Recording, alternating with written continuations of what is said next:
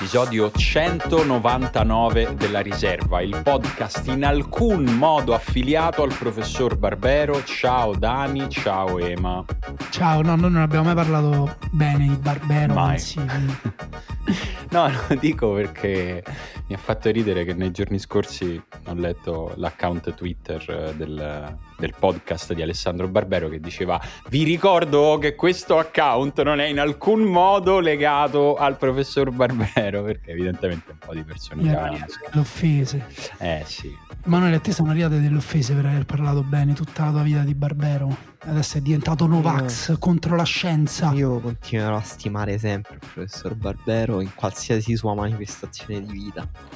No, io devo confessare ai nostri ascoltatori che magari non lo sanno che in realtà io sono su posizioni più vicine a quelle di Barbero di quelli che prendono per il culo eh, gli antivaccinisti o che pensano che tutti quelli che manifestano contro il Green Pass sono dei fascisti o si sono bevuti il cervello. Ma sì, Così, sì, diciamo che... coming out.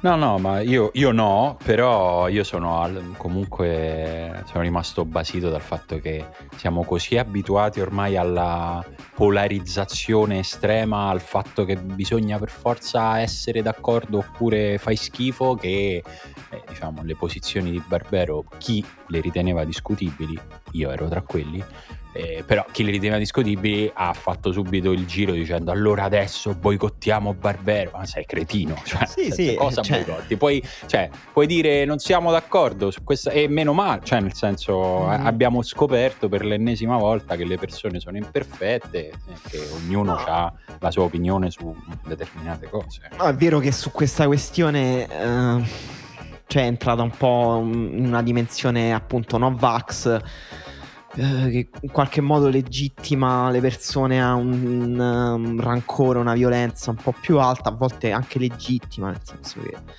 magari ci sono persone che hanno perso dei cari o hanno vissuto situazioni cliniche drammatiche che si trovano dall'altra parte persone che argomentano contro i vaccini però la, la posizione di Barbero non è antivaccinista cioè quindi eh, se non possiamo manco discutere in un paese Eh. democratico di misure comunque discutibili dal punto di vista democratico come quelle del Green Pass nel senso discutibile intendo proprio nel senso vero della parola discutibile nel senso che se, ne, può dovrebbe dis- discutere se ne può discutere, cioè non può essere una misura che passa così dritta poi e nessuno dice niente. Cioè che, che ci sia un'opposizione mi sembra anche sano. Ehm, quindi No, mm, tutto in quel è- caso è- si so- riferiva a un contesto molto preciso che era quello delle, delle università. Però Eh, insomma, esatto. eh, diciamo che è anche. Cioè, per me bisogna guardare un po' pure tutto il contesto, no? Anche proprio i paesi in cui, ad esempio, invece alcuni professori, magari anche a rischio, sono costretti a fare lezione in aule dove, mm, per esempio, non c'è la mascherina e se si ribellano rischiano di essere licenziati. Cioè, cerchiamo di capire pure che se fossero misure così semplici, naturali, oggettivamente giuste eh, per la salute e se la salute fosse al centro degli interessi di chi prende queste misure, ci sarebbe un'uniformità maggiore. Invece stiamo in un contesto in cui c'è una contraddittorietà all'interno di singoli stati, all'interno di singoli eh, governi. e, quindi insomma è, è una cosa di cui eh, forse bisognerebbe parlare un po' meglio, invece appunto poi si finisce sempre a, a polarizzare, a dire vabbè allora quindi eh, che Barbero lo mettiamo nella casella, guarda il, il massimo della sottigliezza che si può fare sono quei diagrammi divisi per quattro, no?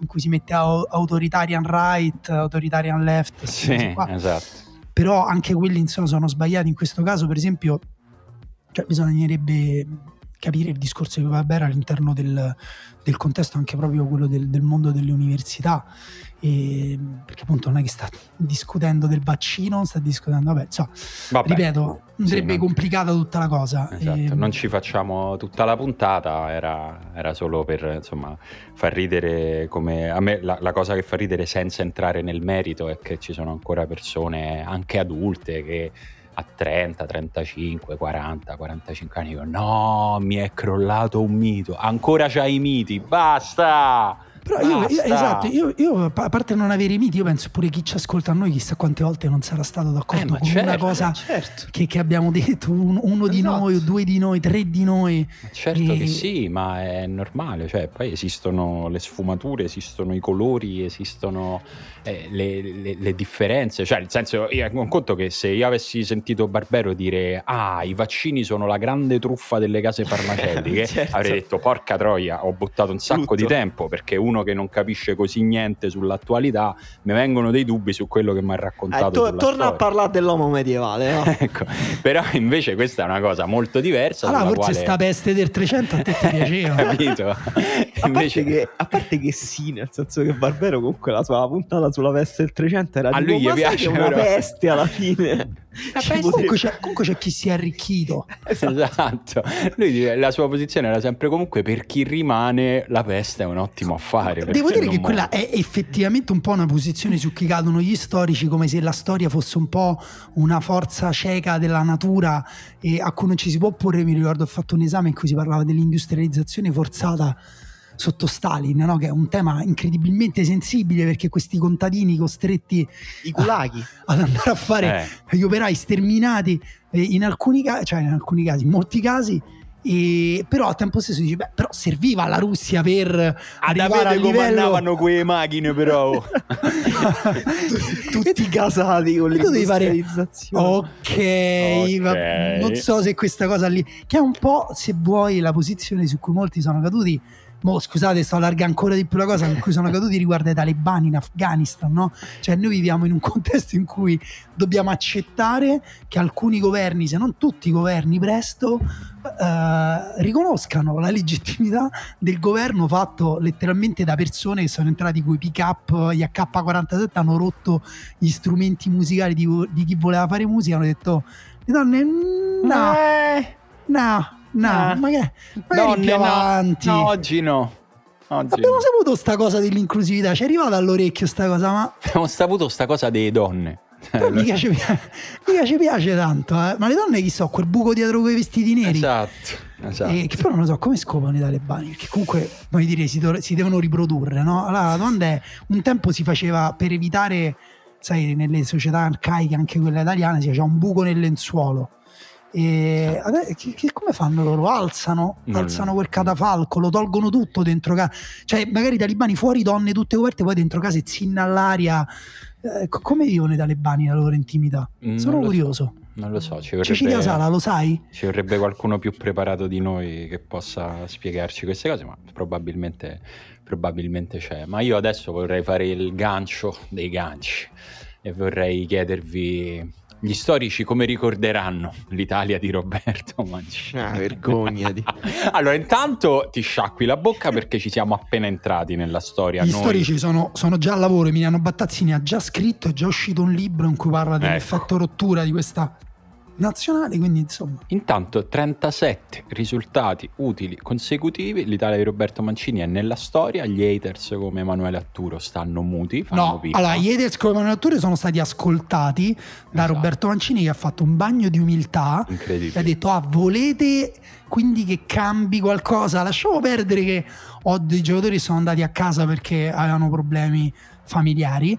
Ve la faccio io una formazione così strana. Eh? Tanto a che rompete il cazzo con i vostri podcast hipster. eh? Esatto. Di gente che non ha mai messo piede a Volete quel Coverciano. nano dei raspadori? Vi metto quel nano Ecco, dei raspadori. ecco. Vuoi vedere? Volete Moisekin? Fighissimo. Però sulla metto- fascia. Però Mi Vo- volete Bernardeschi in versione vintage? Vi metto Bernardeschi in versione Poraccio, vintage. Do la la triste- 10 a, A me in quel contesto Bernardeschi mi A faceva me una mi- invece mi sta un po' a fomentare Bernardeschi, devo dire una delle mie storie preferite Anche la negli mia. ultimi mesi. Sono il fatto che d'accordo. lui eh, si sia rit- ritagliato uno spazio comunque semi importante nella squadra campione d'Europa, si sia sposato cantando in mezzo a una folla festante, poi sia tornato tipo con un look alla Boy George e Puoi ricordare come chiamiamo Bernardeschi tra di noi? non so, zia Paola. Ah, vabbè, carino. Cazzo, zia Paola, che da quando si è ossigenato assomiglia a mia zia A Paola. Bernardeschi Proprio manca assomiglia, gli assomiglia proprio fisicamente. A Sì. Bernardeschi gli manca solo una cosa per essere felice, ragazzi. È inutile fare finta di. Cioè andare via dalla Juventus. Eh sì, Cioè, Eh, ragazzi. Sì, sì. No, poi non lo so, magari con Allegri riuscirà anche invece a trovare la sua dimensione alla Juventus, però mi sembra un po' l'ultima chiamata per, per- per cercarla e per trovarla. Io ti giuro, l'ho pensato l'altro giorno quando lui eh, nel secondo tempo, sono quasi sicuro, a un certo punto fa uno strappo palla al piede prolungato eh, che poi finisce con un, eh, diciamo, arriva fino a fondo campo, una bella, bellissima progressione, sembrava un po' Zagnolo a un certo punto, di quelle che fa Zagnolo, e poi arriva sul fondo, la mette in mezzo e la prendono loro e dico, ma questo ragazzo può essere veramente forte. Cioè, mi ha proprio mi ha ricordato che Bernardeschi è ancora un giocatore sfruttabile dal calcio in modo molto più proficuo di quello che succede poi per dieci mesi all'anno. Guarda, parlando seriamente di Bernardeschi, quando lui è arrivato ma ero alla serio, Juventus- eh. No, lo so, lo so, no, appunto per quello mi adeguo al tuo tono, Ah, cioè ok. non lo chiamo più zia Paolo, anche se sarebbe bellissimo se diventasse il suo soprannome ufficiale. Ehm, quando lui è arrivato alla Juventus eh, si era inserito subito bene, aveva fatto eh, bene i primi mesi, poi ha avuto una strana involuzione che è effettivamente anche psicologica, forse anche un problema di maturità, cioè di fare un salto tra il giovane giocatore che alla Fiorentina, vi ricordate, aveva delle responsabilità gigantesche al giovane giocatore che deve fare solo alcune cose nel momento giusto, però non può fare neanche troppo poco, se no non è un giocatore da Juventus, che poi invece si ritrova in delle Juventus strane in cui non si sa bene manco che deve fare fino a diventare terzino. E adesso chi lo sa cosa eh, succederà, però io mi dico deve andare via dalla Juventus proprio adesso che c'è un po' di spazio da prendersi. No, ma infatti Che se la ormai deve giocare con gente con cui più o insomma. meno se la potrebbe giocare. Lo Quest'anno- spazio però è finito quando è arrivato pure Kuluseschi, nel senso già c'era Di Bala, poi è arrivato pure Kuluseschi. Kuluseschi visto l'altro anno non è detto che, che finisca così meglio di Bernardeschi eh? Oddio, eh, cioè mi auguro di no, però comunque Be- mh, Kuluseschi è sopra Bernardeschi nelle gerarchie, lo era l'anno scorso, lo è pure quest'anno. Vabbè, però me Bernardeschi per me è uno di quei misteri, per cioè io non sono mai stato un grandissimo fan di Bernardeschi, però va detto che a un certo punto sembra, è sembrato proprio che non riuscisse più a toccare la palla bene, sì, sì. cioè è proprio Eh, sembrato le cose- peggiorato tecnicamente, che è una delle cose proprio più inspiegabili esatto, ma è inspiegabile come, eh, come le chiama mm, eh, Simon Biles, le, eh, che, che gli italiani hanno detto, oh Simon Biles Twistis. soffre di twistis, Twistis. mangiato una twistis avariata, eh, cioè quando eh, lo sportivo, l'essere umano perde il rapporto con degli elementi base del proprio, del proprio fare e agire, tipo ti dimentichi di come si salgono le scale, hai paura, oddio, mo come anche scendere le scale non è così semplice se lo guardi agli occhi di un bambino che non l'ha mai fatto. Se tu un giorno torni quel bambino lì e eh, perdere quel tipo di rapporto col pallone, secondo me è una cosa, chiaramente va per gradi, però è una cosa vicina a quella roba lì, cioè non è una roba tecnica, è una roba profonda che ha a che fare proprio con il suo rapporto con se stesso, con, con il gioco del calcio. Però se si torna ad esprimere meglio, cioè comunque un gioco- come ha detto Simone, c'è un giocatore che le qualità ce le aveva, non è che, non è che ha fatto due gol e ci siamo illusi, ha fatto No. un paio di stagioni di alto livello con- facendo delle cose che che non riescono a tutti.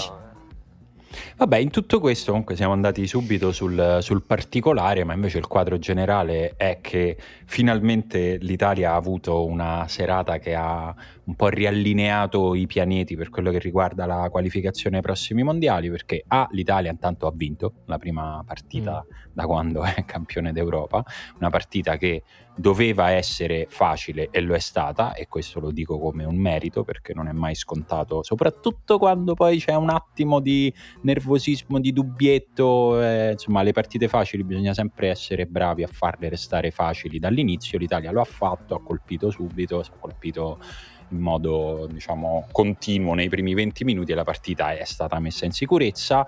Ehm, ha coinciso con il pareggio della Svizzera contro l'Irlanda del Nord che ha ridato un po' di ossigeno e di, e di tranquillità all'Italia in vista delle prossime partite perché adesso pur vincendo tutte e due le partite che la Svizzera deve recuperare rispetto all'Italia al massimo arriverà a pari punti e questo eh, nei confronti poi dello scontro diretto che avremo con la Svizzera ci, ci rende un filo meno, meno, nervosi, soprattutto perché stiamo facendo, con questa partita abbiamo iniziato a fare quello che bisogna fare in termini di differenza gol, cioè farne un sacco così se arrivi a pari punti si mette bene per te. Detto ciò, il tema di questa partita ovviamente è stato quello che, a cui accennavate prima, cioè Vabbè, il te, rinnovamento posso... forzato. Esatto, te la posso fare io una domanda Vai. secca, dura. Eh, avreste segnato anche voi contro la Lituania?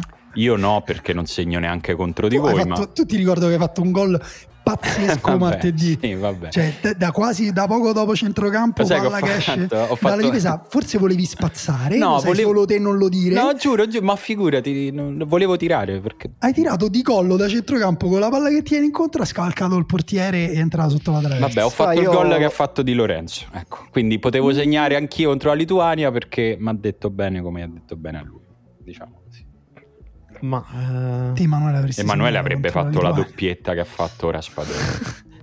sì, può, può, darsi, però sì. eh, insomma, ha giocato se bene. Ne, se ne è parlato pure troppo di quanto è scarsa la Lituania. Mi è sembrato un po' fuori luogo questa cosa, nel senso che poi le qualificazioni alle grandi competizioni internazionali sono fatte di queste partite, cioè che ce ne siamo accorti adesso contro la Lituania. L'Italia gioca con la eh, con Israele, con, uh, con San Marino. Rispetto per Israele calcistica. No, no, Israele poi ha fatto pure la, lo spareggio per andare agli europei, quindi... Cioè. Però eh, sì, son, ci stanno anche queste partite, eh, esistono, cioè c'è Malta, c'è queste squadre qua. Quindi mh, mm, non so, mh, non perché avevamo la Lituania davanti, adesso voi ci state girando intorno, non possiamo permetterci di dire che Raspadori ha giocato bene. No, no, senso, è... no, no, a parte che è oggettivo che ha giocato bene, cioè nel senso chiunque abbia guardato quella partita ha capito la differenza tra un tipo di attaccante e un altro, punto. Cioè, poi eh, il discorso, almeno tra di noi, è sempre stato su qual è l'attaccante che è più utile uh, all'Italia di Mancini. Vi ricordo che io prima dell'Europeo dissi: Oh, quali altre nazionali hanno centravanti scarpa d'oro? Per me Immobile se la gioca con Harry Kane. E poi eh, ha fatto un Europeo terrificante che per me, ripeto, è legato anche, anche e soprattutto al tipo di gioco che fa la nazionale, per cui per me Immobile può anche essere messo in discussione nei confronti di un giocatore che non solo ha dimostrato molto meno come Raspadori, ma che oggettivamente sembra avere un feeling con il gol inferiore a Immobile, cioè ne riparliamo quando anche Potre... lui... Cioè eh. È, è, è, proprio anche difficile, nel senso vedremo se il Raspadori raggiungerà anche la metà di quello che ha raggiunto Immobile in carriera che ha segnato boh, 180 gol in Serie A. Ma neanche, cifra... mi basterebbe una stagione da 20 gol di Raspadori, poi forse possiamo anche solo minimamente metterlo... Cioè, però eh, esiste la funzionalità nel calcio, Raspadori, il esatto. fatto che lui giochi spalle alla porta, abbia un buon primo controllo, riesca a girarsi, riesca a usare la sua, riesca a giocare di sponda tecnicamente in modo pulito magari lo rende utile in nazionale, almeno cioè, in alcuni contesti. Però volevo riallacciarmi a una cosa che diceva Simone cioè, quando dice ci permette di essere un po' meno nervosi. No? Questo nervosismo è una cosa sola il nervosismo. Il tempo che passa e che ci separa da quel mondiale. Eh sì. Cioè, siamo tutti tranquilli che l'Italia molto probabilmente si qualificherà, salvo come dire novità assurde si rompono Bonucci e Chiellini, c'è una crepa interna allo spogliatoio, Mancini litiga con autostrade che gli iniziano a fare le trappole mentre va ai campi, quindi non riesce ad arrivare in panchina, non lo so. Sarebbe pazzesco, un fumetto che leggerei. tipo cosa, il Roadrunner e il, Willy il Coyote. E, um, gli mettono i pacchi dell'Acme, Mancini si ferma a bordo strada, oh c'è un pacco per me. Però... Um, però al tempo stesso bisogna arrivarci a quell'anno e mezzo e questa cosa che c'è in mezzo, queste qualificazioni, sono una rottura di cazzo burocratica che però va fatta e va fatta bene perché se tu la fai male poi arrivi pure male al mondiale. Quindi per quello noi diciamo cambia questi giocatori, riconvoca Grifo che ha fatto un gol su punizione in Bundesliga pazzesco, fallo giocare sto Grifo che non lo vediamo mai, sta animale raro finito Il in Germania. Il nostro expat. fallo tornare, tutta che è calabrese, tutta la Calabria lo aspetta. Sì, e, eh... per quello solo lo dice. E anche perché poi, appunto, comunque non è che metti Ken e Raspadori e con la Lituania oddio che differenza gigantesca rispetto a Insigne. No, va, va bene, va bene, anche senza voler dire che Ken e Raspadori sono meglio di Insigne e Mobile, capito? Vanno, come minimo vanno bene, arriviamo a questa piccola verità. Sì, sì, vanno bene, vanno valutati, ne va valuta- valutata come al solito la funzionalità, cioè bisognerebbe uscire, ma tanto lo dico così sapendo che non succederà, però bisognerebbe uscire dal fatto che ogni dibattito sia un po' come quello diciamo prima su, su Barbero, il Green Pass, sia un, un giudizio definitivo sulla eh, sullo spessore di una persona all'interno del proprio campo. Quindi nel questo, in questo caso se si parla di immobile deve essere per forza immobile è forte o non è forte, Belotti è forte o non è forte. Esistono, esistono i contesti e quindi la domanda non è forte o non è forte. Chiedersi se immobile è forte nel 2021 è una domanda stupida perché non, non, deve, non ha più bisogno di rispondere a questa domanda immobile, ha dei numeri che rispondono per lui. Invece ci si può chiedere chi sia più funzionale per giocare all'interno di questa nazionale, che sia più funzionale anche a seconda dell'avversario che ti trovi davanti. E queste sono le domande che si sta facendo Mancini, che si è fatto e che si farà anche nella prossima Nations League. Avremo una Final Four da giocare a ottobre eh, per una eh, due partite che assegneranno un trofeo appena nato, minore, ma vincere i trofei è bello, fa bene, fa crescere i gruppi, insomma è una cosa autoevidente. E tra l'altro in occasione della Nations League, secondo me già inizieremo a vedere le intenzioni di Mancini perché a quel punto mancherà di fatto un anno ai mondiali e, Nash- e, per la Nations League saranno solo 23 i convocati, cioè 3 in meno che gli europei e lì dovrà già fare delle scelte. Mancini. La volete vincere questa Nation League? Ma scherzi, col veleno. Proprio... Vabbè, io su queste cose sono sempre allineato con Simone. Non vedo l'ora. No, no, io pure io no, su Tutte questa... le coppe di tutti i tipi, di ogni foggia, prendo tutto. No, a me questa Io ancora fatto... mi ricordo con grande piacere quando Florenzi alzò quel bonsai. bonsai. Ma eh, poi ti posso dire, la coppa della Nations League, il trofeo è proprio bella. Me lo vado a vedere subito, però a me questa nazionale mi ha fatto entrare in uno strano loop in cui voglio che vi non perda più fino alla fine del mondiale e voglio che vinca la National League e poi il mondiale. Voglio fare questa tripletta sì, e poi, sì, vorrei poi per me possiamo ritirare la nazionale. Posso dire una cosa totalmente out of context? Vai. Ho visto Chiellini veramente mm, carico. È tornato, è tornato. cioè, pure tipo col pallone faceva dei passaggi pazzeschi. No, a me una cosa che piace molto di questa nazionale quando incontra squadre ero più deboli, va detto perché comunque eh, quello fa, fa tanto è che effettivamente giocano con un, proprio un desiderio di, proprio di strappare la pelle addosso agli avversari proprio che, che è palpabile. Cioè, a un certo punto c'era Cerbi a tre quarti di campo che chiamava palla date vista palla!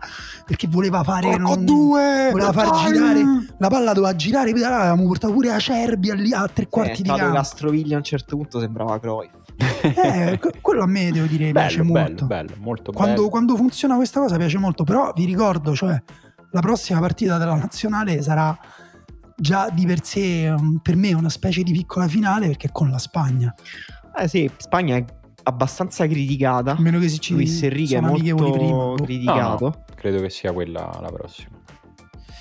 E, ehm, eh, insomma, la Spagna in realtà veniva da un europeo molto promettente in cui avevamo detto che mm, insomma era la nazionale con più futuro davanti. Forse eh, la squadra che meritava di più se proprio avessimo dato i voti con le palette tipo no, nuoto. Su questo non sono d'accordo, però sicuramente una delle squadre che ha giocato meglio del, dell'europeo e invece non ha ricominciato bene, ha perso contro la Svezia, poi vabbè, ha vinto con la Georgia e col Kosovo.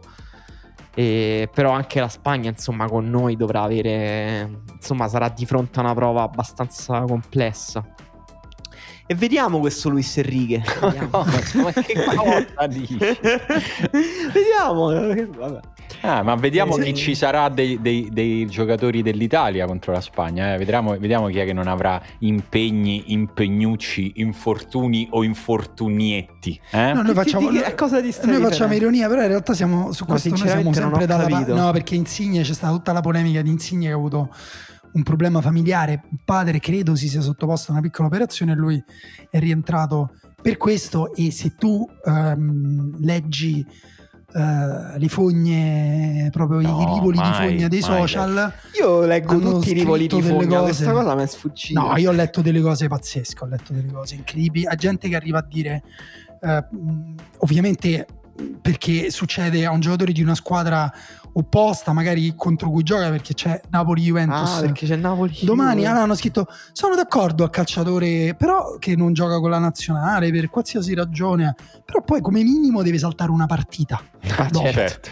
Certo, ma ti- sei tu il giudice supremo Robespierre, ma posso fare un gancio? Certo. Ma scherzi. Lo sai No, che siamo No. ammiratori Siamo- della- dell'arte del gancio. Siamo praticamente la cella frigorifera di una macelleria ormai. Sapete chi doveva saltare la prossima partita del Napoli non la salterà più? Ma Oh, Vi- inizia, inizia con la Osimhen. Esatto. V. Perché si chiama, perché si chiama Victor Osimen? C'è Eh, una ragione, si Vabbè, sa. in eh, Nigeria è un nome abbastanza... Victor, diffuso. davvero? Sì. Non lo sapevo. Conosciuto Ci sarà? Ci sarà? Mi confermi che ci sarà? Ci sarà e i tifosi del Napoli dicono finalmente un po' di giustizia nel calcio italiano, quelli della Juventus dicono è di nuovo tutto marcio. Fantastico. Questo E- sempre per superare no, la polarizzazione. Sì, esatto. E possiamo dire, cioè, era esagerato, eh, le due mh, giornate di squalifica erano assurde, non aveva Sì. alcun senso. Sì, erano Cioè, anche solo espellerlo forse era stato esagerato. Sì, però è E- bene che si possa poi rimediare, no? Cioè, Sì, eh, assolutamente.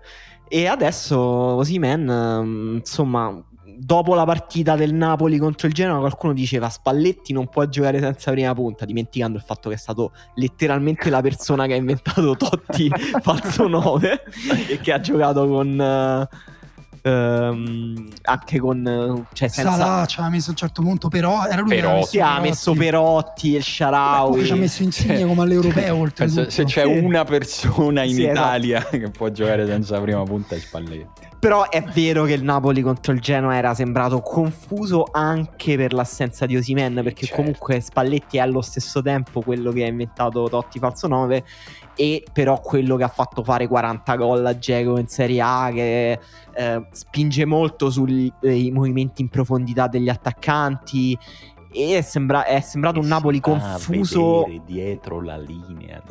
Esa- esatto, le citazione letterale di Spalletti che effettivamente è molto bravo ad allenare quella cosa che, e Osimen che ha quel tipo di movimenti sembra un po' una carta in più per il Napoli quest'anno contro il Genoa è mancato e contro la Juventus probabilmente è molto importante che ci sia invece pertanto per approcciare questa partita che si giocherà domani sabato alle 18 e, e che è già una partita da dentro o fuori possiamo dirlo una finale Mm, Sì, certo, se assegnano lo scudetto a fine partita. Sareste d'accordo per un piccolo match di box tra i due allenatori prima o dopo la partita? Tre riprese da otto minuti, diciamo? Bah, Come non- abitudine dei- delle più grandi partite. Tipo Spalletti Sei già Allegri. entrato in un tecnicismo, cioè 3 da 8 minuti, non so, secondo me non le reggono. Cioè, nel senso. Sì, ma Spalletti lo massacra ad Allegri, poverino. mi Eh, dispiace. la, la vedo male per Allegri, diciamo. Sì, no, Ma io farei proprio un, un- campionato multidisciplinare tipo Hectathlon di tutti gli allenatori toscani alla fine dell'anno. Tanto Bello. che devono andare in vacanza. Oppure, oppure farei tipo mh, un anno allenano solo toscani in Serie A, l'anno dopo solo abruzzesi. Vediamo come cambia tatticamente sto campionato. Che incubo il campionato degli abruzzesi, mamma mia. Tutti, Vabbè, tutte sono dichiarazioni permalose alla fine. Sono pochi, scusate se ve lo dico, però mm, cioè sono pochi Non abruzzesi, si trovano- moltissimi toscani, moltissimi, un po' di veneti, moltissimi toscani, pochissimi abruzzesi, zero allenatori del sud. È vero. Allora, cosa- intanto si fa il nostro campionato e poi gli altri si vedano dopo. Ecco. Ehm, Io penso che Napoli-Juventus sia soprattutto per la Juventus una partita effettivamente, non dico da dentro o fuori, però che inizia... allora, innanzitutto se perdono, mettiamo... Se eh, perde la wo- Juve. worst case scenario, sì, otto- si ritrovano a 8 punti dalla vetta dopo tre partite. Sì, e io ricordo sempre che no- non è sempre l'anno in cui la Juve recupera 12 punti, perché ogni volta si dice, eh, ma anche se la Juve va a meno 8, ricordati di quel campionato. Eh sì, infatti ce lo ricordiamo, quel Sì, campionato. mi perché è ricordo benissimo una tutti i gol di Pogba. Mi ricordo anche quanto era forte quella squadra. Esatto. Esatto. Secondo voi hanno la squadra eventualmente per eh, No, schiacciare il resto del campionato Eh, su una no, parte? per me, per me no, cioè nel senso andare a meno 8 sarebbe pesante, non irrimediabile perché mancano 33 partite, però pesante, no? cioè, sarebbe veramente è una cosa che rischia di appesantire anche poi l'umore e la velocità con la quale questa squadra arriva a giocare in fiducia soprattutto.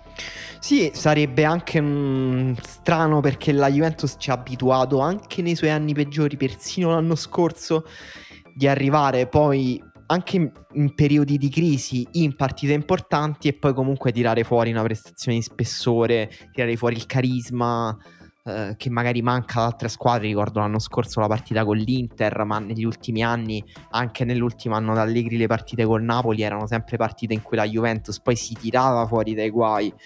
Quindi io un po' me l'aspetto anche da questa partita e... Mm, perché se non dovesse succedere effettivamente sarebbe un po' pesante senza, senza drammatizzare ovviamente, però eh, è vero che cioè, a quel punto la Juventus mm, vorrebbe dire insomma che ha dei problemi molto grandi quest'anno, adesso la proporzione dei problemi della Juventus è ancora un po' indecifrabile perché è sembrata una squadra poi che ha giocato solo due partite, quindi giudicare una squadra su due partite è, è complicato. Eh, però le due partite io le collegherei appunto alla stagione scorsa, molto molto difficile, molto... Um, anche quella appunto che sembrava un po' dichiarare una, una sorta di, di, cambio proprio di direzione della, della competitività della Juventus, cioè nel senso... Eh, anche, Allegri deve anche dare una risposta, deve dire no, la Juventus non è vero che è in declino, la Juventus adesso io la stabilizzo e la riporto piano piano in alto. E, e, chiaramente da queste partite deve arrivare almeno la risposta. Vabbè, comunque si giocano anche altre partite, anche se voi vorreste parlare solo di Napoli-Juventus perché avete preso i big money eh, dai no, tifosi so, del solo Napoli. perché ho tutti i miei giocatori del fantacalcio in quella partita. Eh certo, bella, bella vita così. Comunque vabbè, proprio se vogliamo andare in ordine si comincia eh, domani, che poi insomma per la maggior parte di quelli che staranno ascoltando sarà oggi alle 15 con uno scoppiettante, senza ironia, Empoli-Venezia. Eh, infatti io alle 8 ho già finito tutto tutti i giocatori del fantacalcio perché sono Napoli, Juventus, Empoli e Venezia. Esatto. Tutti i esatto. miei giocatori stanno tutti in quelle prime due partite. Empoli e Venezia possiamo dirlo il nuovo super classico della Serie A. Beh, sì, infatti è messo alle 15 per venire incontro ai mercati asiatici, cioè una partita che si vende bene che aiuta a esportare il Made in Italy, no? Guarda, io ieri ho parlato con un mio amico tifoso del Venezia, era, aveva un entusiasmo addosso clamoroso. Beato detto, è uno dei momenti più belli della mia vita questo. Pazzesco. Beh, secondo me anche un tifoso anche un tifoso dell'Empoli può essere abbastanza infrizzantito adesso, cioè comunque vieni da una vittoria contro la Juve, non, è, non, non te capita così spesso nella vita se sei un tifoso dell'Empoli, già non capita spesso neanche agli altri, quindi figurati. E, ehm, quindi tu guarderai senza alcun interesse Atalanta-Fiorentina che si gioca alle 20.45. Senza ah, con meno interesse, diciamo, ci gioco un picchetto così me lo faccio. schifo. Ci gioco un picchetto, ma, ma, ma che cos'è? Il 1998? Sì, che ti giocheresti su Atalanta-Fiorentina? Atalanta-Fiorentina mi gioco over uh, due e mezzo, tranquillo, ci metto 50 euro. Quindi neanche il centrocampo fantasia della Fiorentina Bonaventura Torreira Castrovilli ti fa entusiasmare, ti fa venire voglia di guardare questa partita? Allora, anzitutto io non sono così sicuro che Torreira tolga subito subito il posto a Polgar. Vero. Certo, è un giocatore di una dimensione più alta, però appena però arrivato. Calma. Secondo poi, ma voi tra Malè e Castrovilli, no? Cioè, mm. perché io, poi Castrovilli è, è un giocatore di un, talento stratosferico però io perché io gli preferisco, ma secondo me Malè gioca meglio al calcio. Cioè Castrelli mm. forse tocca meglio ah. la palla, ma Malè gioca meglio al calcio.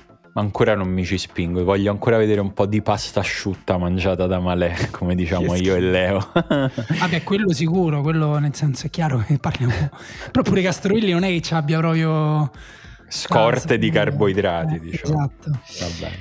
No, e... eh, vabbè, su Pulgar eh, non dico niente perché poi se no mi dicono che sono matto. Eh, perché, perché, di, perché, perché, lo considero uno dei più forti centrocampisti al mondo. Vabbè, io Hernani. Giusto, anche quello un parere condivido.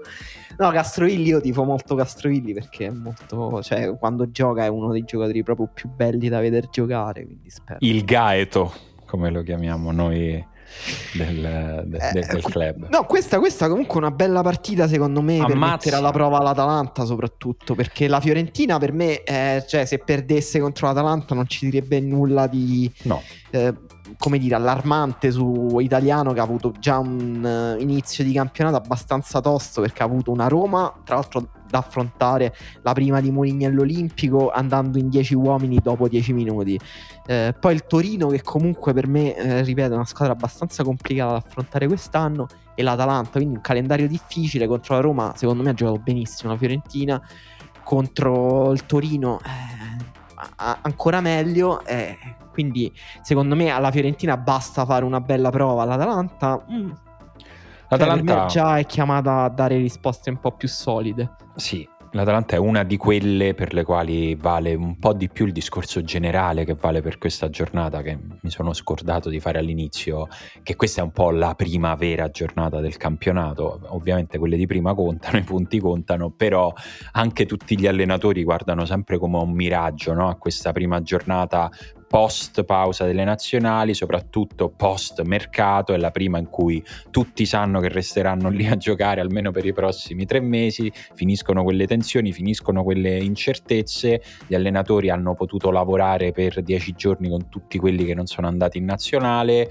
è il primo momento nel quale un allenatore comincia a vedere no, se gli tornano un po' i conti. E per Gasperini questo è il momento di iniziare a vederlo perché le prime due uscite dell'Atalanta, meh, un po', un po' Sì, di- diciamo che delle eh, famose sette sorelle, Sì, le due che non hanno vinto tutte e due le prime due partite sono Atalanta e Juventus. sì. Però per me l'Atalanta, a parte che ha affrontato due squadre, cioè secondo me col Torino quest'anno non dico che eh, arriverà in alto in classifica, non, non lo so, però sarà una squadra difficile contro cui giocare e mh, per l'Atalanta ancora di più, per- perché comunque l'Atalanta lo sappiamo che gioca bene quando può avere spazi che o si trova perché ruba palla oppure perché le squadre avversarie si allungano oppure perché gioca in quei momenti in cui è particolarmente intensa con dei cambi di campo e, e delle aperture insomma che, che non riescono a coprire le squadre avversarie ha giocato le prime due partite un po' sotto ritmo come l'Atalanta d'altra parte ha giocato anche l'anno scorso e anche quello prima dopo aver preso quanti, quanti gol prese nelle prime tre partite di Champions cioè l'Atalanta Tanti. ha fatto un, un piccolo cambio in quel momento lì imparando a gestire un pochino il ritmo imparando anche a gestire la stagione Eh, secondo me l'Atalanta anche se magari poi a un certo punto ci si ritrova non mira a vincere lo scudetto mira a gestire le proprie energie sapendo che da gennaio febbraio in poi se è in competizione ancora in Champions se è in posizione alta in classifica lì magari può fare lo sforzo in più. Però io non credo che ehm, neanche in partite come quella con la Fiorentina vedremo un'Atalanta infogliata a 2000 magari contro veramente contro la Juventus contro l'Inter o contro Eh, C'è una questione che butto lì è che mh, è l'infortunio di Muriel, che comunque ha avuto una lesione muscolare in, in tempi di recupero non sono ancora chiari, però non saranno brevi. Sì, vero, però è vero pure che ehm, non è che all'Atalanta gli mancano giocatori che segnano là davanti, cioè soprattutto No, no, è che Muriel però... Muriel era stratosferico, Eh, siamo sì. d'accordo. È un giocatore che, da, da 25 gol. Cioè, Eh, sì, però diciamo Zapata se magari eh, compensasse quel vuoto per me non ci sarebbe niente di strano. Eh, Sì, è che secondo me non ce la fa a compensarlo tutto. Cioè, No, vabbè, ripeto, cioè il Muriel che prende palla a destra, rientra e tira Eh. dal piede dell'area una bomba sotto l'incrocio a sinistra. È un giocatore che non compensi neanche. Cioè, il punto è che la so. fortuna dell'Atalanta si è fondata anche sul fatto di, averlo come alterna- di averli come alternativa questi due, no? Cioè, Eh, però vi chiedo, a voi, secondo voi nessuno di quei giocatori che stanno ancora rendendo, ma non a livelli altissimi nell'Atalanta, può farlo sto salto quest'anno? Malinowski, Miranchuk. Allora, Malinowski secondo me ha già arri- è già arrivato al suo tetto, cioè così Ah. non può più salire. Invece, secondo me, qualcosina in più può fare. No, può essere un po' più costante, però Malinowski è, mm, come dire, è un giocatore su cui Gasperini mi sembra essere abbastanza isterico. nel senso che è uno di quelli che riprende di più in campo, lo sgrida tantissimo, non lo mette titolare spesso, cioè comunque non ha ancora giocato titolare Malinowski dall'inizio del campionato. Eh, gli sta preferendo Ilicic che è molto appannato, molto opaco. Per me quello che può salire e che è un po' chiamato a salire è Miranchuk perché l'Atalanta ha cercato un profilo di quel tipo tutto il calciomercato. All'inizio sembrava che l'acquisto dell'Atalanta dovesse essere Boga poi alla fine non l'ha preso, a un certo punto sembrava dovesse prendere Berardi, non l'ha preso, però è evidente che l'Atalanta pensa che gli serva un giocatore esterno che eh, ingaggi i duelli individuali e che salti l'uomo perché effettivamente senza Gomez e senza Ilicic eh, que- quel profilo lì è un po' svanito. Ilicic io non l'ho visto malissimo in queste prime. No, no, no, è vero, è vero. No, meno, meno male del, della fine dello scorso anno. Però neanche scintillante, ecco. No, però lui eh... è sempre un po' al limite, no? Cioè, se, se, a un certo punto prendesse quella no, scintilla no, lì. pure sve- dire, svegliarsi e tornare a essere messo. Cioè, comunque le sue partite del pazzo ce l'ha sempre. No, però Miranchuk io non sono sicuro che ce la faccia, però. Eh, ci si può aspettare che un po' salga e eh, il giocatore di cui si sta parlando un po' poco è Cop Miners che secondo me è un po' strano come acquisto perché non è che aggiunge proprio eh, cioè, dove, dove lo mette secondo te? Secondo me alla fine giocherà abbastanza trequartista all'inizio. Alla non... piscina, diciamo. Perché comunque Freuler di Run uh, non, non, li tocca mai. E sarebbe strano perché comunque Cop Miners secondo me invece ti dà qualcosa in più se lo metti mediano eh, e metti e aumenti la qualità della costruzione dal basso che comunque l'Atalanta ha faticato tanto. Quando è uscito Gomez scusate mi sto dilungando molto sull'Atalanta.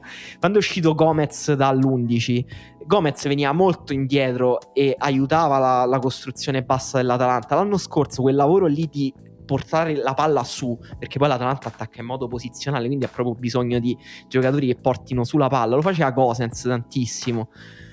Eh, però Cop Miners è molto forte uh, nella, nella, nell'uscita bassa, è un passatore eccezionale secondo me, però allo stesso tempo è uno che vede bene la porta, siamo 35 gol in Eredivisie.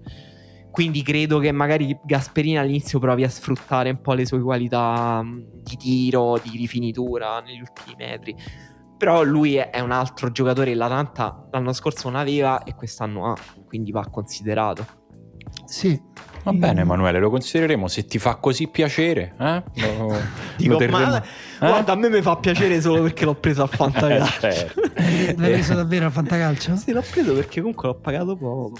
In tutto ah, questo. Scetticismo la giornata di domenica invece inizia con eh, Sampdoria Inter alle 12.30, ehm, partita che mi fa pensare ad una questione invece che abbiamo dimenticato di menzionare su Napoli-Juve senza rientrare sulla partita, ma che è quella legata al rientro dei giocatori sudamericani, eh, perché l'Inter giocando domenica alle 12.30 quasi sicuramente potrà contare ad esempio su eh, Correa e Lautaro, che sono giocatori che che, che stanno rientrando perché eh, gli argentini ritornano sostanzialmente stasera e quindi fino a domenica dovrebbero farcela.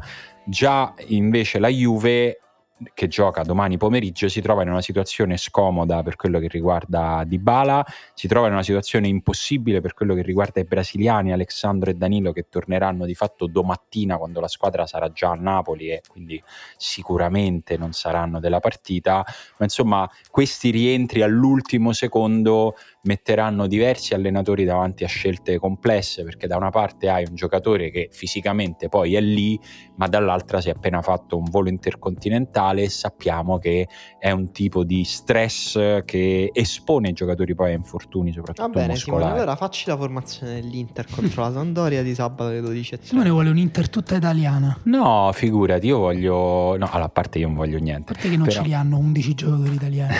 no, quello credo di no. Però insomma, mh, difficilmente vedremo dall'inizio Lautaro e Correa, secondo me, proprio per questo, pur avendo un po' più di margine. E quindi? E quindi, vabbè, Geco sicuramente giocherà lì davanti. Sensi, che è uno di quelli che è andato via prima dal ritiro della nazionale, ma mentre andava via, di fatto ha detto ai tifosi: tranquilli, non c'ho niente, domenica gioco. Credo che giocherà perché ce l'ha, ce l'ha detto lui. Quindi potrebbe essere uno che in qualche modo andrà a riempire quel vuoto che un po' si crea alle spalle di Geco e poi, insomma, gli- sugli altri non dovrebbero esserci problemi perché Cialanoglu è disponibile, Barella è disponibile, insomma, no- non vedo grossi problemi per, per riempire quel vuoto lì, sempre che poi non li schieri, non schieri entrambi. Ma invece voi sulla Sampdoria vi volevo chiedere, mh, perché noi ne abbiamo discusso con un tifoso sandoriano che è venuto a trovarci poco- pochi giorni fa eh, qua in- nell'ufficio do- di cui ho dato l'indirizzo e quindi alcune persone anzi le ringraziano hanno iniziato a mandarci cose tra cui il vino che abbiamo già finito e, mm, e alcuni sono appunto anche venuti a trovare tra cui Paolo tifoso della Sampdoria e e come dire io, ero- io sono totalmente cioè sono diffidente ecco cioè, non totalmente niente sono diffidente temo che D'Aversa non è detto che trovi la quadratura di questa squadra, però è vero che è una squadra che ha delle cose per cui uno può eh, farsi un po' di pippette mentali, diciamo, no? Da Caputo Quagliarella, eh, Damsgaard Yattaren, ehm, non lo so, voi come la vedete? Cioè, proprio Io al- sto fomentatissimo. Eh, te, te vedo, te vedo. Allora, io sono entrambe le cose, nel senso che sento i nomi, adesso dici i nomi e dico, "Mm, mi interessa. viene Io, in io leggo i nomi e penso Pensa se una ti dico squadra, più, Torsby. una squadra più forte di questa è difficile farla, mettere in Certo. piedi. E poi, però invece... Però se- hanno perso Yoshida. Hanno... Yoshida against the robots.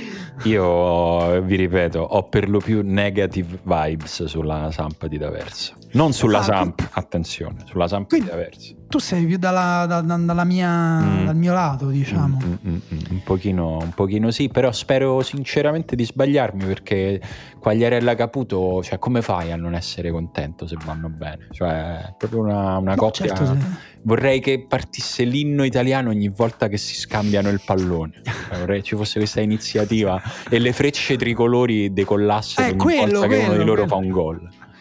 quello ci vorrebbe. Questo- Dovrebbero acquistare un po' di autoironia su questa cosa e tipo mettersi una paletta Sì. per fermare la gente a bordo campo.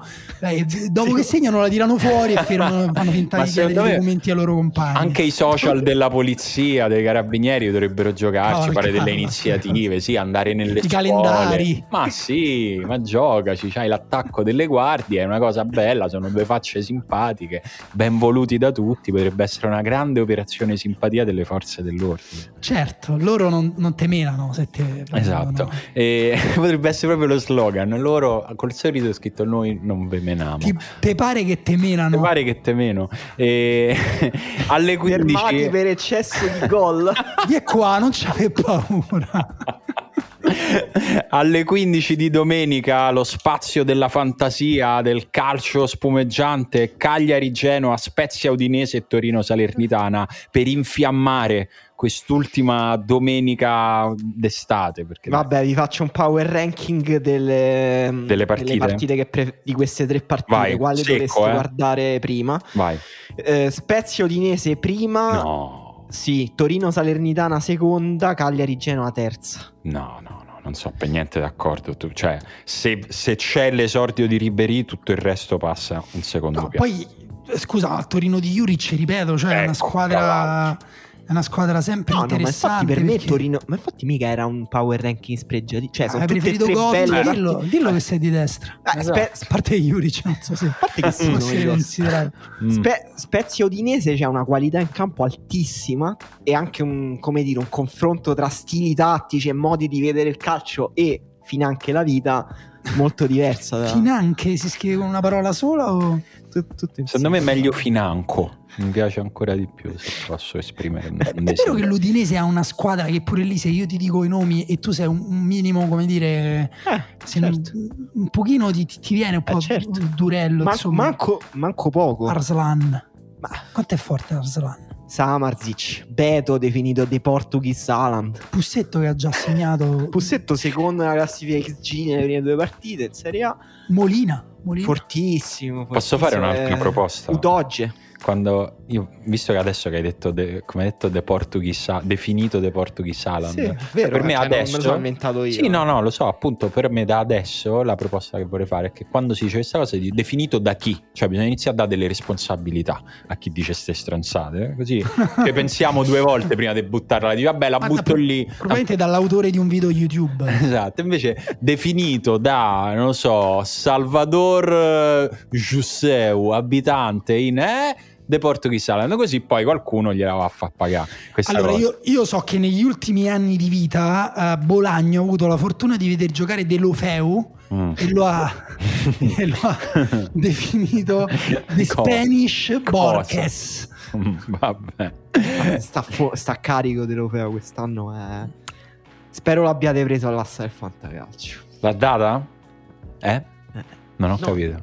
No, spero l'abbiate preso all'assa Ah, ok, ok, no, Però prenderemo, domenica, cioè, no, dobbiamo ancora domenica fare. alle 18 Milan-Lazio. La guerra dei mondi. Troppo? Troppo. Sì, Scusa, che troppo. lo- mi sono rivisto ieri la guerra dei Decisamente mondi. troppo. quindi- Però eh, Anche questo è un bel primo. sì, possiamo dire chi vince questa partita esce favorito per il campionato. troppo, forse troppo. Forse, oddio, dipende. Per la Lazio no. No, no, lo dico seriamente. Cioè, nel senso, no, la Lazio ha un problema che è quello della durata, no? Cioè, nel senso, eh, quanto durano certi giocatori e quanto dura eh, eventualmente la, la- la riuscita del gioco di Sarri rispetto appunto ai giocatori a disposizione.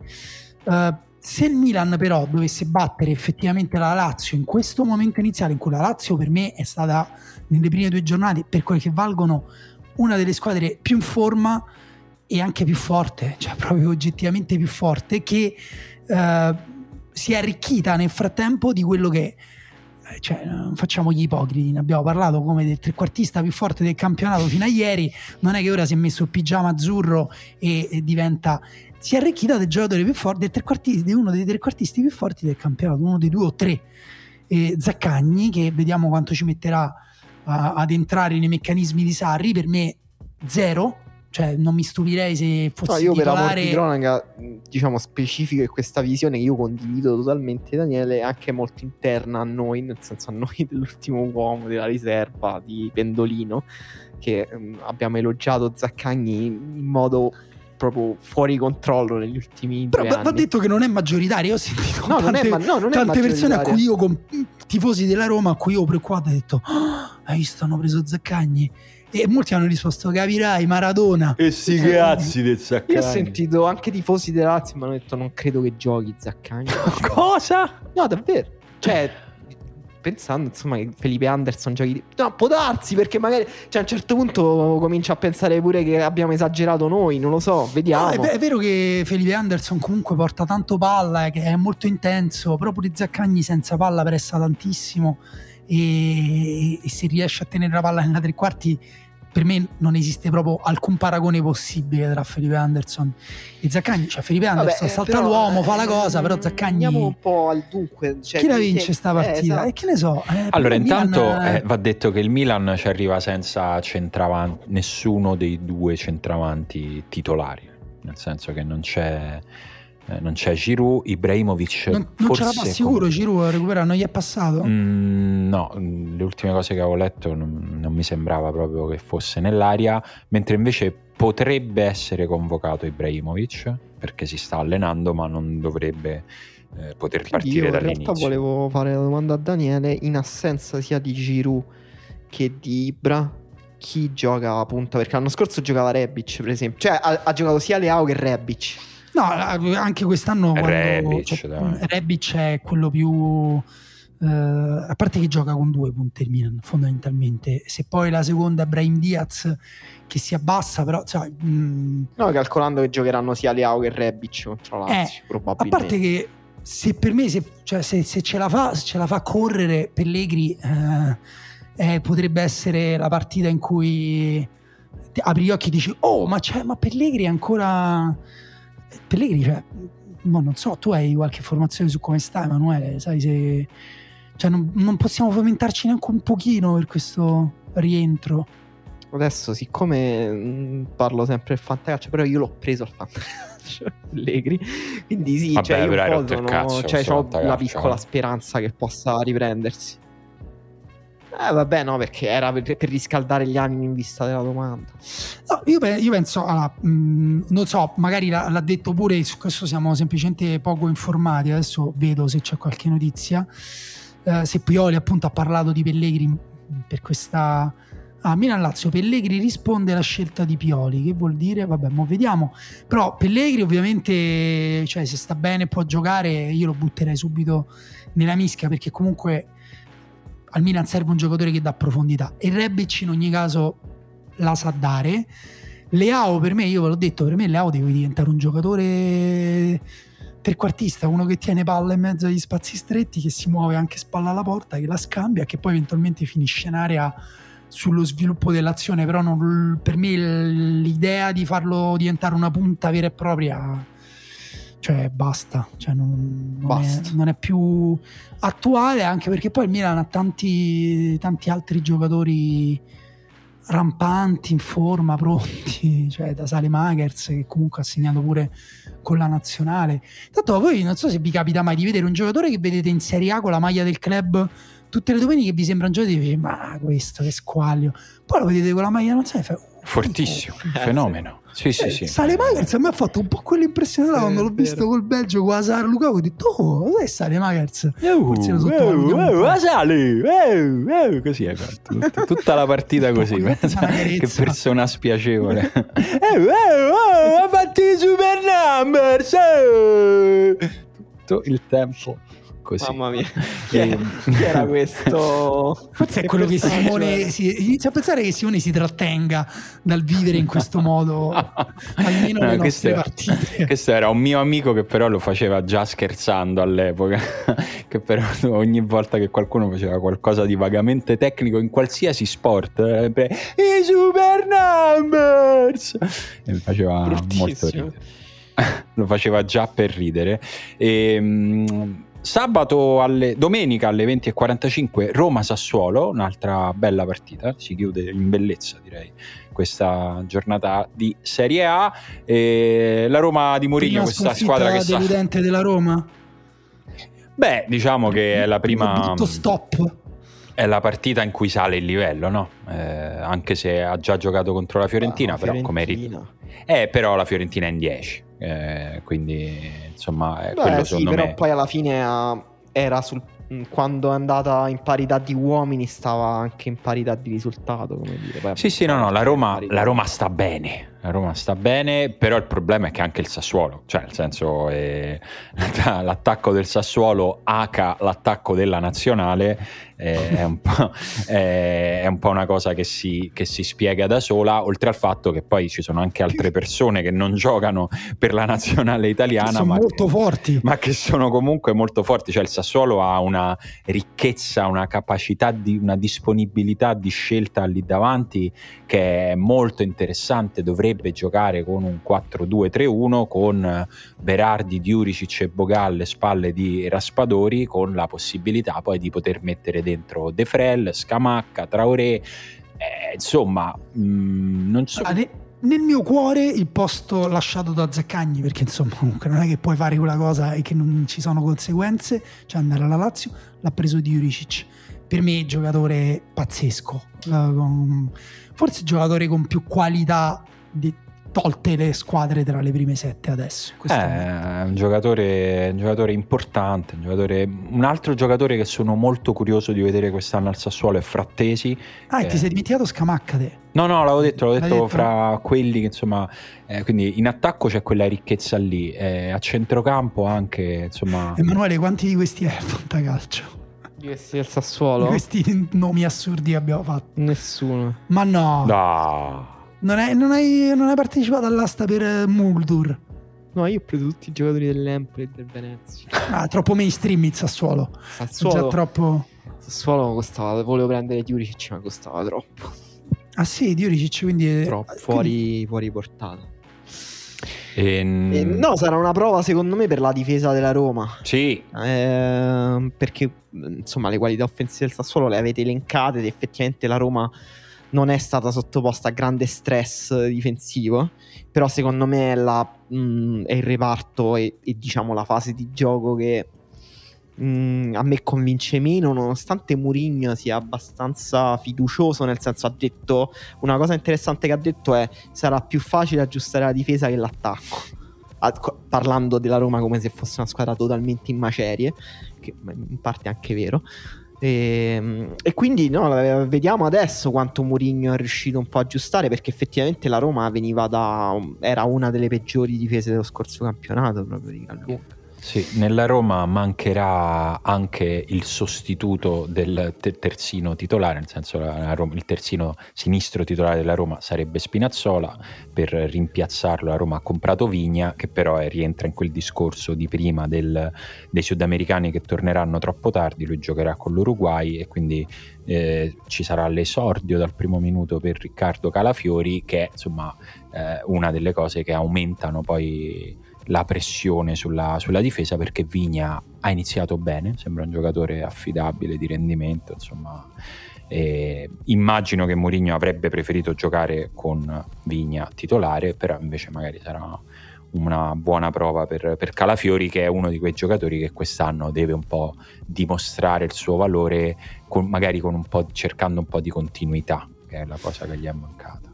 Io credo che il discorso sulla difesa si spieghi perché comunque le, l'idea di difesa di Mourinho è molto semplice, cioè nel senso non, non, prevede marcature a uomo a tutto campo, non prevede una zona per cui va fatto, che ne so, va, um, va fatta una difesa di riparto che richiede particolare coordinazione tra i quattro elementi, i terzini salgono con una certa prudenza.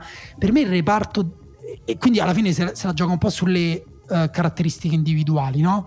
E sappiamo ad esempio che, che ne so, Mancini difende meglio lontano dalla porta che in area di rigore. Ecco, la Roma in generale a me sembra che come grande difetto abbia la difesa dell'area di rigore, che comunque è una cosa molto difficile avere una difesa dell'area di rigore di alto livello. Sì, soprattutto oggi. Cioè, oggi mi sembra che nascano meno difensori bravi nella difesa in area di rigore. Sì, non so se è una cosa proprio appunto di nascita, quindi che ne so, di codice genetico, proprio che è dalla parte più difficile nel calcio no, no, di è... oggi e anche selezione, allenamento. Eh, esatto. Sì, Risposta secca, migliore squadra della Serie A a difendere l'area di rigore?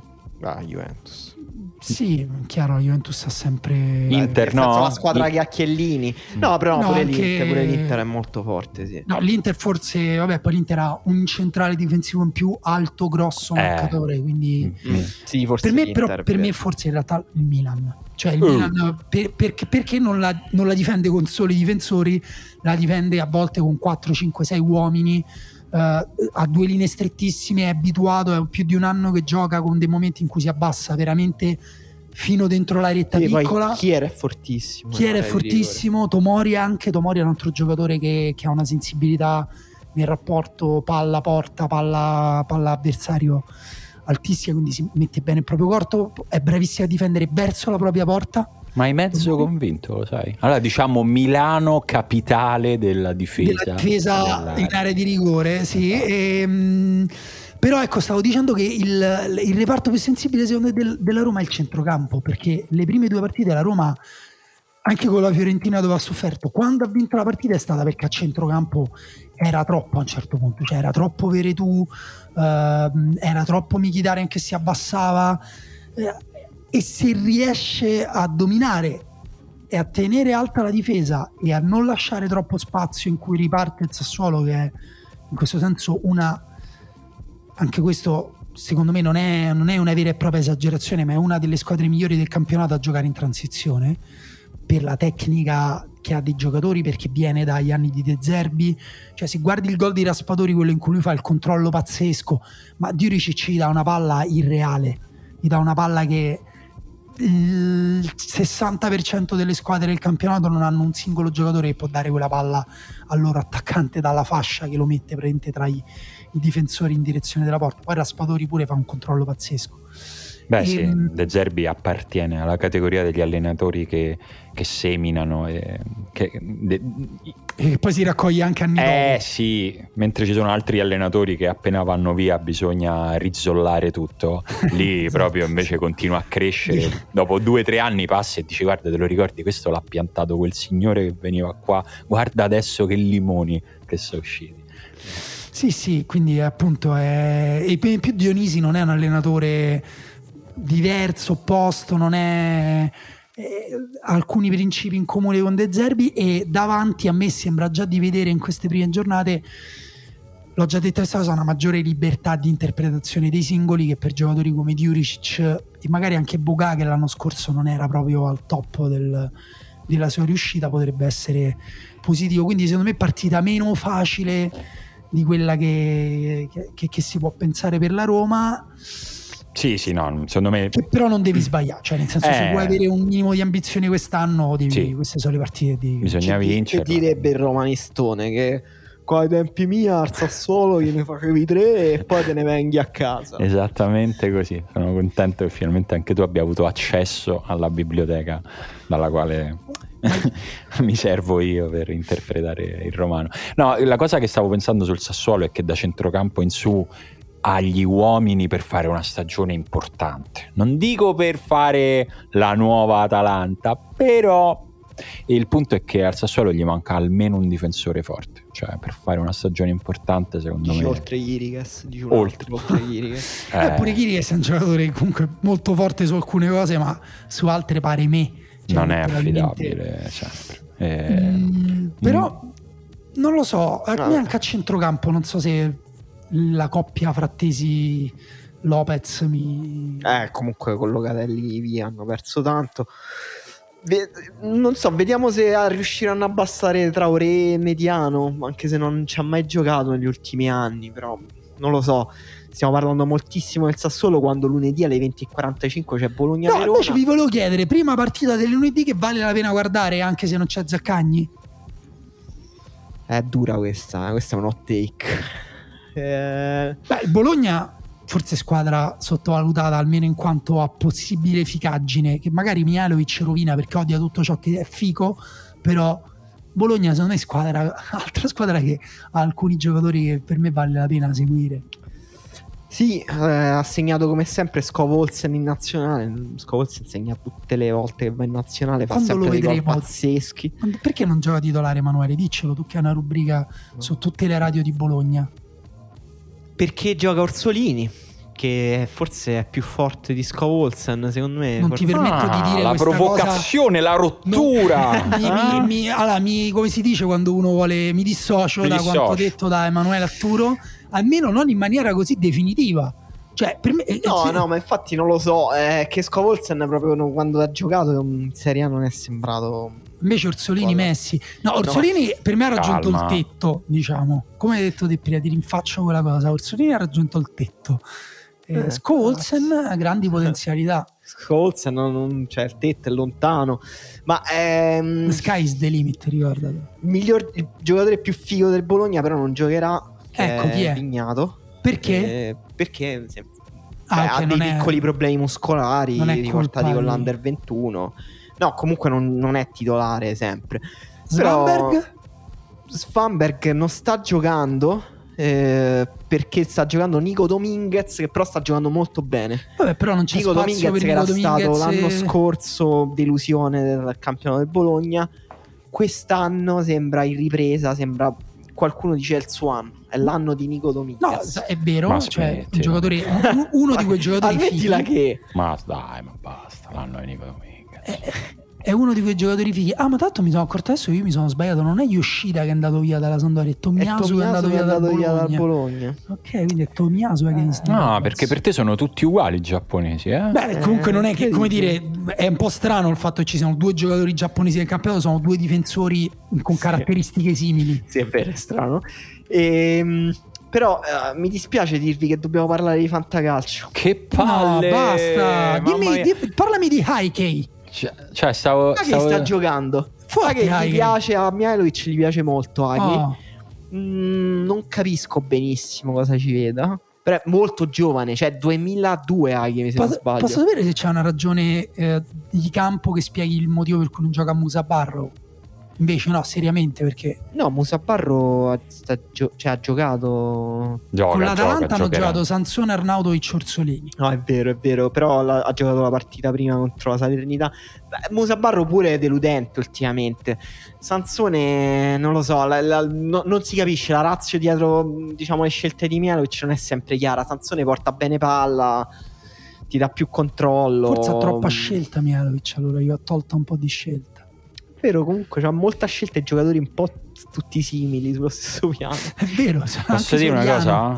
Posso dire una cosa? Il Bologna mi annoia. Ho scoperto adesso no, questa cosa. Proprio no, vi sento parlare del Bologna voglio... e addirittura preferisco parlare del fantacalcio. Pensa quanto mi annoia il, il Bologna. Vi abbiamo chiesto l'acquisto di cui siete più soddisfatti a quest'asta del fantacalcio. Una domanda di quelle che scatenano la mitomania delle persone perché è giusto ricordarvi, cioè in questo caso ve lo abbiamo chiesto e quindi ne parliamo, ma è giusto invece ricordarvi nella vita di tutti i giorni che del vostro fantacalcio interessa sempre e solo a voi e a nessun altro mai, mai.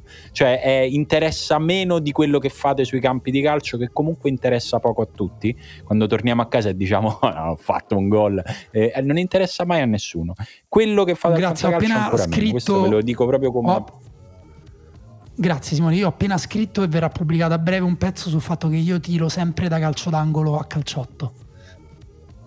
Vabbè, ma tu sei il direttore di un giornale, tu puoi fare il cazzo che ti pare. Io dico, nella vita ah. reale, nella vita delle persone, non, smettetela di parlare del vostro calciotto, perché non, a parte perché non lo scrivete bene come lo scrive Daniele, e secondo perché non è interessante. Se è interessante ve lo, chiedo, ve lo chiedono, se non ve lo chiedono non è interessante. Giuseppe sta partecipando per la prima volta al Fantacalcio dopo 17 anni in società con il mio partner che ha fatto l'asta, io seguivo da remoto. Dopo esserci tenuti con profilo basso in difesa e con acquisti mirati a centrocampo senza esagerare, in 10 minuti il socio ha portato in squadra due bomber, Vlaovic e Lautaro. Speriamo rendano quanto previsto. Beh, Beh belle bello. prese. Mazza, soprattutto dipende, dipende, Con fantacalcio dipende sempre in quanti siete. Se è un fantacalcio, per esempio, eh, 10 sì. e sono riusciti a prendere Vlaovic e Lautaro, mi sembra strano. Vuol dire che il resto della squadra è una merda. Eh, un po, sì, un po' sì. Mm. Fra dice Nuitink perché al mantra è importante avere difensori da modificatori e quindi generalmente i top vanno a prezzi molto alti mentre il buon olandese pur avendo un'ottima media l'ho pagato poco, abbastanza soddisfatto anche di Perisic, Quadrato e Lazovic come esterni, scommessa nostalgica che Ion nel 4-3-3 può tornare un giocatore. Noi abbiamo messo Marco Dottaglia e mise Nuitink come giocatore da prendere a uno eh, scatenando l'ira delle persone, la rabbia, il livore, l'antipatia. Perché mm, Nuidink è un giocatore di Wurf no, però io, appunto io invece avevo letto anche di persone che dicevano vabbè certo consigliate Nuidink a persone che non hanno mai fatto il fantacalcio eh, sì, in vita no, loro senso, sì. visto che ha una media da 6,5 e Flavio dice Bairami e Diuricic perché rimango sempre infatuato da quei giocatori di fantasia che spaziano sulla tre quarti e da un momento all'altro accendono la partita poi Diricic in particolare appartiene a quella ristretta cerchia dei calciatori che giocano perennemente con i calzettoni abbassati, che è simbolo di follia e creatività allo stesso tempo. Sì, l'abbiamo detto, infatti Diricic sarà, eh, mi rendo conto che io pensavo di poterlo prendere all'asta che faremo, invece mi sa che... Me, no. Da me è andato via un prezzo da attaccante praticamente. Ecco, Giorgio invece risponde, Giorgio Mozzorecchia, grande illustratore, risponde, ma lei e Yattaren, lui sì che capisce di calcio, perché vi do retta forse troppo. Pandev perché con l'acquisto di quest'anno festeggiamo dieci anni di seguito insieme e secondo me anche lui ormai mi vuole un po' bene. Fabrizio dice Raspadoro a due crediti su 500 asta 10. Troppo poco, come eh, è possibile? Francesco dice Riberia 1, classico acquisto inutile ma che ti rende orgoglioso della tua squadra. Ma vabbè, non lo so se è inutile. Simone dice Nico Gonzales, Ilicic, ma quello a cui sono più legato è Barella, dopo l'addio di Lukaku, ho affidato totalmente il mio cuore al nuovo Nicolino Berti con tanto amore, ma anche un pizzico di paura che possa di nuovo eh, scottarmi. Eh, Luca per il primo anno ha preso tutti i giocatori consigliati da Emanuele durante questi mesi. Complimenti eh, per la vittoria già acquisita del tuo fantacalcio. Allora. esatto. E Nello ci manda la foto del suo attacco. A questo punto mi vedo costretto ad aprire e leggerla. Brecalo, Nico Gonzales Johnson del Venezia, Kin, Pussetto, Raspadori. È esagerato Nello con l'ipsteria qua. Eh. No, È science ne- gone too far, Nello? Sì. No, ma Nello lo fa a 12. Penso che a 12 veramente, anzi un buon attacco Io pure a 12. a 12. Vabbè, infatti pure te, ma, tu ma non è che hai preso proprio i, i top di ogni reparto. Invece c'è, c'è, c'è, questo bel commento, oddio l'ho perso, no. di, aspetta lo ritrovo, eccolo qua, di Alessio che dice Osimen, l'espulsione ha abbassato il prezzo in sede d'asta, ho potuto metterci vicino Mertens che però giocherà mai, senza spendere troppo. La verità incontrovertibile è che i risultati delle prime due giornate influenzano così tanto l'asta che potresti prendere immobile a metà prezzo con due rigori sbagliati. A parte poi ha fatto la tripletta. Non posso poi non menzionare Zaccagni che è andato via a poco perché dovrà ambientarsi e non è facile passare da Juric a Sarri e Pedro ha fatto bene nel suo ruolo. Obiezioni che non tengono conto che parliamo forse del giocatore italiano più tecnico della Serie A. L'ho detto, ah beh certo Alessandro, con noi sfondi una porta aperta. Francesca ha preso Riberia 1. Quanto vale secondo voi Riberia? Quanto lo prenderesti, Emanuele? No, non ha tanto, perché i giocatori sempre rotti al fantacalcio mi snervano, quindi non, non, non spenderei niente per Ribery. Emanuele, te? Eh, Simone, te? Io offrirei fino a 7 per Ribery, mm. perché è vero che è uno che rischia di rompersi spesso, ma è anche uno che invece ogni volta che non è rotto è un titolare fisso in attacco, che comunque ha 7 è e soprattutto comunque è uno che prende a poco. Eh, è uno che qualche assist lo fa, gioca in un reparto con Simi che qualche gol lo fa. Io. E, ehm, Edoardo dice: Pendolino mi ha rotto qualcosa nel cervello. Ho costruito la mia difesa in tre fantacalci su tre attorno alla. Tanto già che fai tre fantacalci, mi sembra che quello l'ha rotto il cervello. Edoardo, scusa. Attorno alla coppia Striker Larsen Udoge, è vero, Udoge l'abbiamo consigliato un po' troppo. A cui ho aggiunto pupilli vari tipo Aramo, Frattesi, Malè, Ruggeri sono onestamente devastato per non essere mai riuscito a prendere Bairami. Lo capisco perché ero devastato anche io quando non riuscii a prendere Zaic poi ho passato tutto l'anno a dire Madonna che fosso che ho scampato a non, a, a non prendere Zaic ed ero contento magari andrà così anche per te. Jesus che sicuramente si chiama così eh, ha comprato Joao Pedro con la, pazienza, con la partenza di CR7 automaticamente il calciatore più forte della Serie A e Kin pe- poiché sarà il capocannoniere. È vero lo anticipo a chiunque non abbia ancora fatto l'asta ed è una cosa che forse a cui io per esempio non ero pronto, Kin è uno dei più pagati dell'asta di quest'anno. Ma dai, sì, questo è... mi sorprende. Vabbè, perché come sempre è pieno di Juventini. Eh, sì, no, però io per esempio cioè, ho comprato Morata, ho detto compro Kin. Eh, Kin è andato via al doppio di Morata. Sapete anche cosa è facile quest'anno? Prendere Temmi Abram a un fantacalcio a Roma. Proprio sì. una cosa facilissima. Sì, sì, non c'è, c'è gente che ha offerto, ha offerto, dei familiari. ha messo, messo il piatto. Oh, comunque, mia sorella, se vuoi, no. E, ah, qui un paio di chiamate strane di Riccardo che dice Sensi a uno. Strano gliel'abbiano lasciata uno. Questo è il suo anno sicuro. Beh, sempre rotto. Quello incide forse. Vabbè, però, boh, vabbè. No, uno, eh, è poco, uno è poco. Vittorio dice Ampadu, che mi ero dimenticato effettivamente che faceva parte del cappello italiano sempre voluto un feticcio simile a Eric Clarkson, occhio che qua sei borderline e finalmente ce l'ho fatta, ma anche Zaccagni che secondo me quest'anno ne fa almeno 10. Sì, speriamo non al derby. Fabio, più soddisfatto Chiesa, anche se mi è stato scaricato dopo essere entrato nell'asta solo per rialzarlo. Dio, non l'ho capita questa, anche se mi è stato scaricato. Cioè ah, lui okay, è entrato. Lui è, lui, ok, ho capito. Se l'è, se l'è accollato, insomma. Eh sì, alla fine sì. Eh, Adriano dice Gianluca Busio, grande pupillo di questo podcast, il Pirlo di Kansas City. e poi Emanuele dice Traoré del Sassuolo, pallino di vecchia data e primo elemento scelto nel Fanta fenomeno. Nel Bellissimo, mio cuore l'erede, erede fantacalcistico di Pinzi e Zauli, belle, belle, belle reference.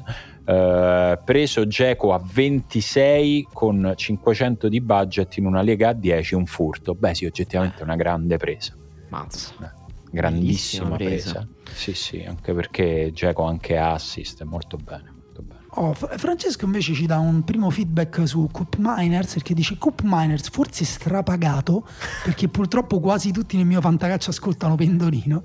Al mantra MC e secondo Dario Saltari potrebbe giocare sulla tre quarti anche secondo Emanuele Atturo Lorenzo dice tutti i 18 giocatori su 25 non nati prima del 1999 la squadra ha progetto e Recciro farà crescere bene i suoi ragazzi. Allora, va detto che noi ne discutiamo prima di, eh, di, iniziare la puntata, che ci sono ormai sempre un numero maggiore di fantacalci con regole strane.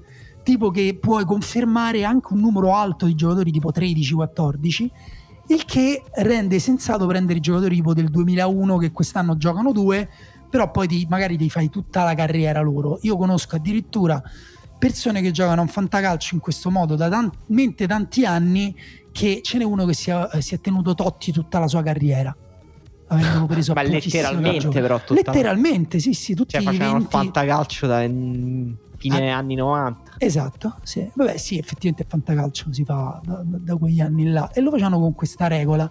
E ancora adesso questo mio amico che mi racconta questo fantacalcio mi dice ma che faccio? Me lo confermo Vlaovic me lo confermo Damsgaard eh, e che comunque cambia totalmente la, la cosa insomma Francesco evita il fantacalcio come la peste, anche e soprattutto perché non potrei mai essere felice per un gol di un calciatore contro la mia squadra. Vabbè, ma quello cioè, è difficile che il fantacalcio superi addirittura l'amore sì, della squadra, è impossibile. Infatti. Andrea segnala un'altra presona di Andrea che dice Luis Alberto pagato 11 su mille crediti. Cioè, eh, ma è strano, eh, senza senso. Erano svenuti asta, gli altri nel frattempo. Eh, era un'asta di odiatori della Lazio, che, che non, non vedo non vedo altre possibilità. E Giulio invece ecco, segnala 254 crediti, crediti su 500 per Abram. Secondo me questo è un fantacalcio fatto a Roma. a occhio. Mm. Credo che Roma neanche... non me ne frega niente. Credo che neanche per Ronaldo l'anno che è arrivato a, alla Juve siano spesi, si ha speso metà budget. Allora, eh, Giuseppe ci mette tutta la lista dei suoi eh, acquisti eh, dicendo Giasi attaccante a 1 con la premessa di un Fanta da 10 e che avevo speso già 496 crediti su 500 e mi rimanevano 4 attaccanti da comprare a 1 e lui Buono. ha speso tutto per immobile a 217 anche questo mi lascia pensare che sia fatto a Roma e Geco 85 mm però segnalo un grandissimo centrocampo dove ci sono sia Luis Alberto pagato 50 che Diuricic pagato 21 e ah. poi forse secondo me potevi spendere un po' meno in difesa dove 29 per Maele 19 per Dumfries sono forse ah, però belli eh? bella, bella belli, ha, preso, ha preso, pure Izzo a 10 che secondo me cioè, un giocatore che a fantacalcio può, può dar toglierti qualche soddisfazione però poi c'ha Dragoschi in porta Marco ha preso Piazza a 1 e secondo me Marco ti dico una cosa forte, è l'anno buono. Piazza a 1 sarà la ah, grande presa. Ogni anno è l'anno buono, dai. Eh, no, non so se Juricic eh. lo vede però, eh. Ah, più che altro Juricic, ha preso, ha preso Bregalo che in teoria è titolare. In quel ruolo però là. un esterno Bregalo, Piaga potrebbe giocare più verso il centro. Non secondo lo so. Me, secondo me Piazza quest'anno dico una cosa forte: 9 gol. Ecco, vabbè. Davide dice: Comincia a volta, contare. Questa volta, come lo scorso anno, Eldor Shomurodov, da me soprannominato il cigno di Samarcanda. Lo scorso anno è stata la scommessa in attacco che con il gol nell'ultima giornata mi ha fatto arrivare secondo. Difficilmente quest'anno potrà darmi equivalenti soddisfazione, ma è sicuramente l'acquisto di cui vado più orgoglioso. E, e, poi ha messo anche un Bello. meme di un giga Chad che eh, mette, si copre il pene con il pezzo di Dario Saltari con, che si intitolava Ho fatto bene a prendere Shomurov a fantacalcio. Bellissimo. Matteo anche fa un fantacalcio con gente morta perché ha preso gli Attaren a 1 e mh, vedo bandiere della nazione di Shomurodov. Eh, che è l'Uzbekistan. Antonio Laporta, sì, scusa, non ero sicuro, non volevo no, no, no. l'ennesima figuraccia. Antonio Laporta dice Luis Muriel, ah no, mi dispiace, lo sento Antonio.